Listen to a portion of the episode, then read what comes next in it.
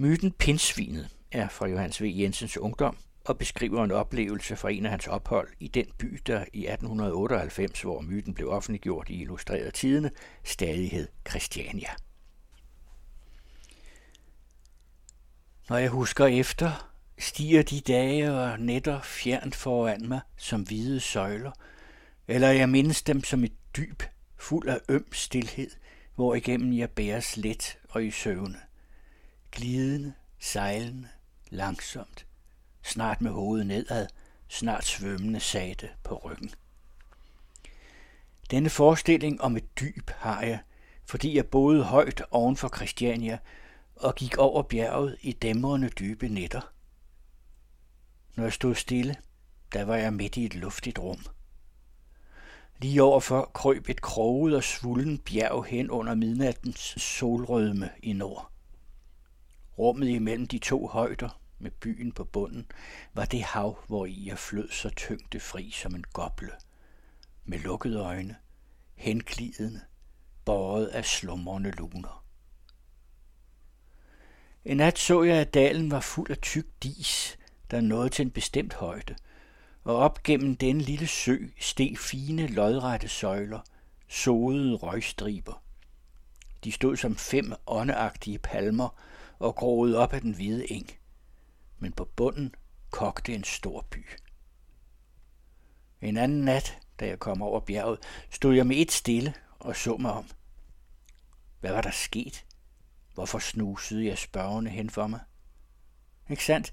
Vinden, som ellers rørte sig hele tiden, havde holdt inde et lille nu og hvilet. Da den så rejste sig igen, forstod jeg, at det var derfor, jeg var stanset. Men uden at jeg vidste af, var der samtidig kommet et mærke på mine tankers underjordisk glidende tråd. Og da jeg gik videre, var jeg dunkelt stemt, for nu havde jeg fået en anelse om, at noget jeg tænkte på var blevet borte. Noget, der ikke måtte blive borte. Da jeg igen tænkte efter, befandt jeg mig hjemme i min seng, og vinden strøg afsted udenfor i den blide nat. Næste dag vidste jeg, at jeg om natten havde drømt, men jeg kunne ikke huske noget. Og hvorfor var jeg mere og mere spørgende til mode? Det var blæsten. Den flød endnu over jorden, men nu var det klart solskin. Jeg anede noget forsvundet i de lette, fine pust. Jeg sad i min stue og så ud gennem vinduet. Hen på en græsvold stod der tjæreblomster, som duede i vinden og solen. Jeg behøvede ikke at gå ud. Jeg kunne sidde stille og tænke mig ned gennem skoven fra blomst til blomst, ligesom vinden, ned i kløften, hvor myrerne havde deres vej. Vinden løb derude, lun og stille med gørlig. Hvorfor var jeg også så lys, og hvorfor synes jeg, at alverdens ting sagtens skulle lade sig ordne? Jeg tænkte efter og gik ud og lå på en stor varm sten. Pludselig holdt vinden sig stille et nu, og jeg vidste det alt sammen. Huskede det hele. Ak, hele den lange vej om natten havde jeg ubevidst tænkt på en. Tænkt på en. Det var det forår, jeg genfandt begyndelsen og støtte på tilføgende klær under støvet. Jeg slap gennem tynd is og troede, jeg skulle synke, men nedenunder var der gammel is, som jeg fik fodfæste på. Mit sind løste sig. Jeg lagde mærke til alting. Når jeg kom fra byen op over den stejle vej, så jeg papirstrager vrikke svimlende højt over mit hoved. Bøjede jeg hovedet så meget bagover, at jeg kun så himlen og dragerne, var det som om jeg styrtede i dybet. Jeg var lige ved at få ondt. Men op på højden lå der smådrenge skjult i ly mellem stenspalterne. Fra dem udgik de dirrende snore. Og jeg vidste, hvordan en dragesnor rykker. Sidre i hånden, som en medesnor, når man fisker på dybt vand. Drengene lå der mellem stenene, eller strakte på de flade granitgulve, der bar istidens skure, jøklernes roner.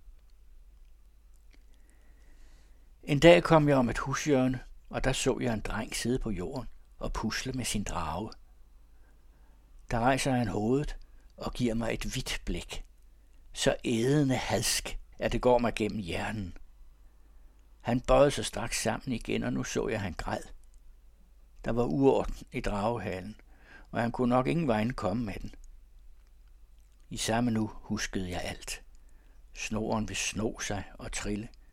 Papirsløjferne kendte ikke til rimelighed. Afmagtens hadefulde gråd. Jeg havde selv siddet bag en husgavl og grædt i ensomhed over en dragehale, der var uredet i. Grædt med sparsomme og flammehede tårer og brystet svangert af kvælende pine. Og var nogen kommet, der havde jeg også rejst hovedet og søgt at dræbe ham med et stik af øjnene. Et snit fra det ene øre til det andet på ham, og man kom mig nær. En aften sad gårdens folk ude under syrenerne, da jeg kom hjem. Der var noget på færre. De lå, som om de morede sig over et ubehjælpsomt dyr. Der var bredt en avis ud på jorden foran bænkene, og jeg så noget rundt ligge i tusmørket på avisen. Et sammenrullet pindsvin. Folkene havde moret sig så længe, at de nu var trætte af at le, og hunden, som stod og passede på, havde den fiffige og erfarne mine, en hund får efter at have kendt et pindsvin i nogen tid. Hunden blev ved med at bjeffe og gøre foranstaltninger, men det var kun for at bevare æren udad til. Når man ikke lagde mærke til den, blottedes den formodes poesi og gjorde små private, nøgterne forsøg. I midlertid lå pindsvinet som en klog kugle på avisen. Af og til gik en bølgebevægelse over pikkene. Det så ud som, når et menneske ved en skeptisk grimasse får sit hår til at røre sig. Jeg bemægtigede mig pindsvinet og eksperimenterede med det ude på pladsen. Siden tog jeg det med op på mit værelse. Det var over midnat. Fra mine vinduer så jeg det røde skær over bjergpuklen. Haven blundede dernede. Kom du nu her, min søn, tænkte jeg, og dermed satte jeg pindsvinet i min violinkasse og lukkede låget til. En blyant imellem for lufts skyld, mine sko ovenpå. Så gik jeg i seng. Det var et stort gavlværelse, jeg havde. Væggene var af fjæl, og jeg plejede at have orme og fluer at høre på om natten. Men nu lyttede jeg med inderligt velbehag til pindsvinet, som rørte sig i violinkassen og krassede hyggeligt mod papirsbeklædningen med pikkene. Pludselig farer jeg op. Hvad var det? En rodende lyd, som om en kæmpe havde vendt sig i sit leje af vådt løv.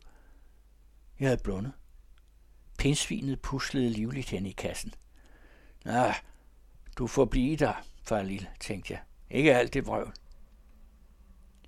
Kender nogen til det, at man nu og da ligesom kan vende tilbage til sig selv, blive hjemme hos sig selv og bæve af lykke? Sådan var det med mig dengang. Dag og nat. Jeg måtte tysse på min syngende sjæl. Jeg lagde mig til ro. Sove måtte jeg dog. Atter sad jeg oprejst i sengen og vidste, at noget var sket. Jeg havde efterfølelsen deraf. Det kunne være som en stor fugl, der havde fejret taget med sine vinger. Hoho, pindsvinet havde nok travlt. Jeg måtte op og se til dyret. Skønt, nej. Jeg sov igen, som et dun, der sejler. Der ramlede hele jorden ned med et tordnende brag, så jeg slyngede op i puderne. Mit hår rejste sig lige ved. Og da jeg vild som titan kom ud på gulvet, så jeg, at pindsvinet havde væltet begge skoene ned for låget. Det var jo også uretfærdigt at holde det indspærret der. Lidt plads og ikke andet end et lille stykke harpiks at leve af. Pindsvinet sad midt i kassen. Jeg tog det om siderne og ville løfte det ud. Men det satte sig vredt til modværge og buede sig pludselig ud. Au! Så væltede jeg skabningen ud på gulvet. Tris nu rundt og indret dig, som du kan. Og jeg skal love for, at der kom liv i dyret. Det benede i lige linje hen i et hjørne. Det så ubetaleligt ud. De små ben flyttede sig med plump ønde. Især bagbenene havde en usigelig sund stil at bevæge sig i. Jeg fik dyret til at trave op og ned, men det begyndte tydeligt nok at blive mindre lydigt. Men se nu derude. Himlens rosenskær havde flyttet sig mod øst. En høj lysning stod over bjerget. Tusmørke. Stille. Nede i haven så jeg et stort møl. To askehvide blade, der dirrede ind i træernes mørke. Jeg huskede mig selv som ved et slag på en dyb malmklokke. Jeg slugte luften. Men min fornuft rejste sig igen, overtalende. Du har et helt liv for dig, men nu må du sove. Og jeg blundede, drømte, var vågen og drømte, og på gulvet travede et lille dyr, som åbenbart ikke forstod det bitterste af nogen ting. Jeg så det snuse op af listerne nede ved gulvet, ligesom en lille gris, der trillede i halvmørket hid og did og frembragte betænksom snus med trynen.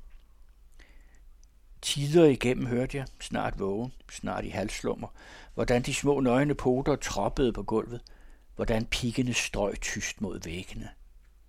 Underlige og uhyre drømmebilleder tårnede sig op om mig. Lap, lap, lap. De bitte fodballers fjed lød under sengen, gjorde der et regnestykke op. Uendeligt. Et tal for hver trin. Pindsvinet blev ved at genkalde mig i min lykke. Vågen eller i drømme. Mit sind var som lutterblomster. Intet skilte mig fra den dejlige sommernat.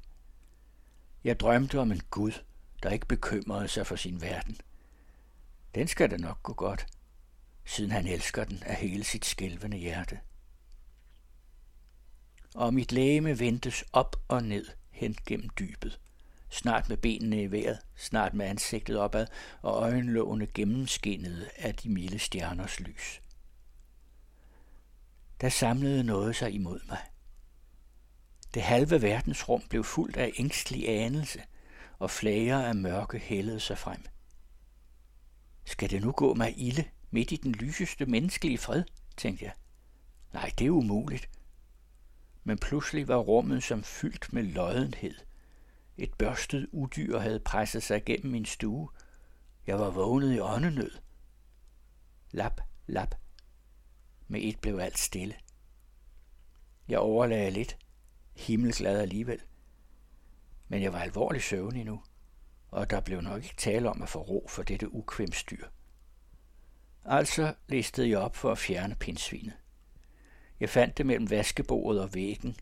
Der sad det og syntes at være sløvt fortvivlet. Nå, tænkte jeg trøstende og tog fat om dyret.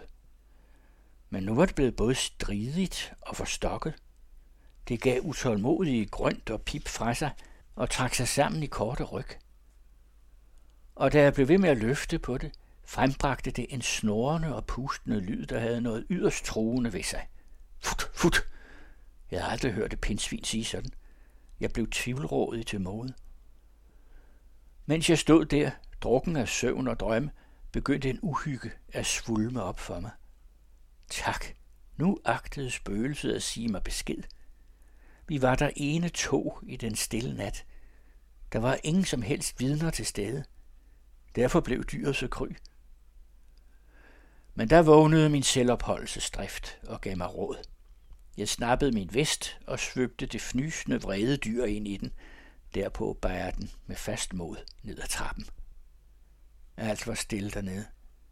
Højt på himlen stod månen bleget, næsten usynlig. Jeg viklede pindsvinet ud på jorden.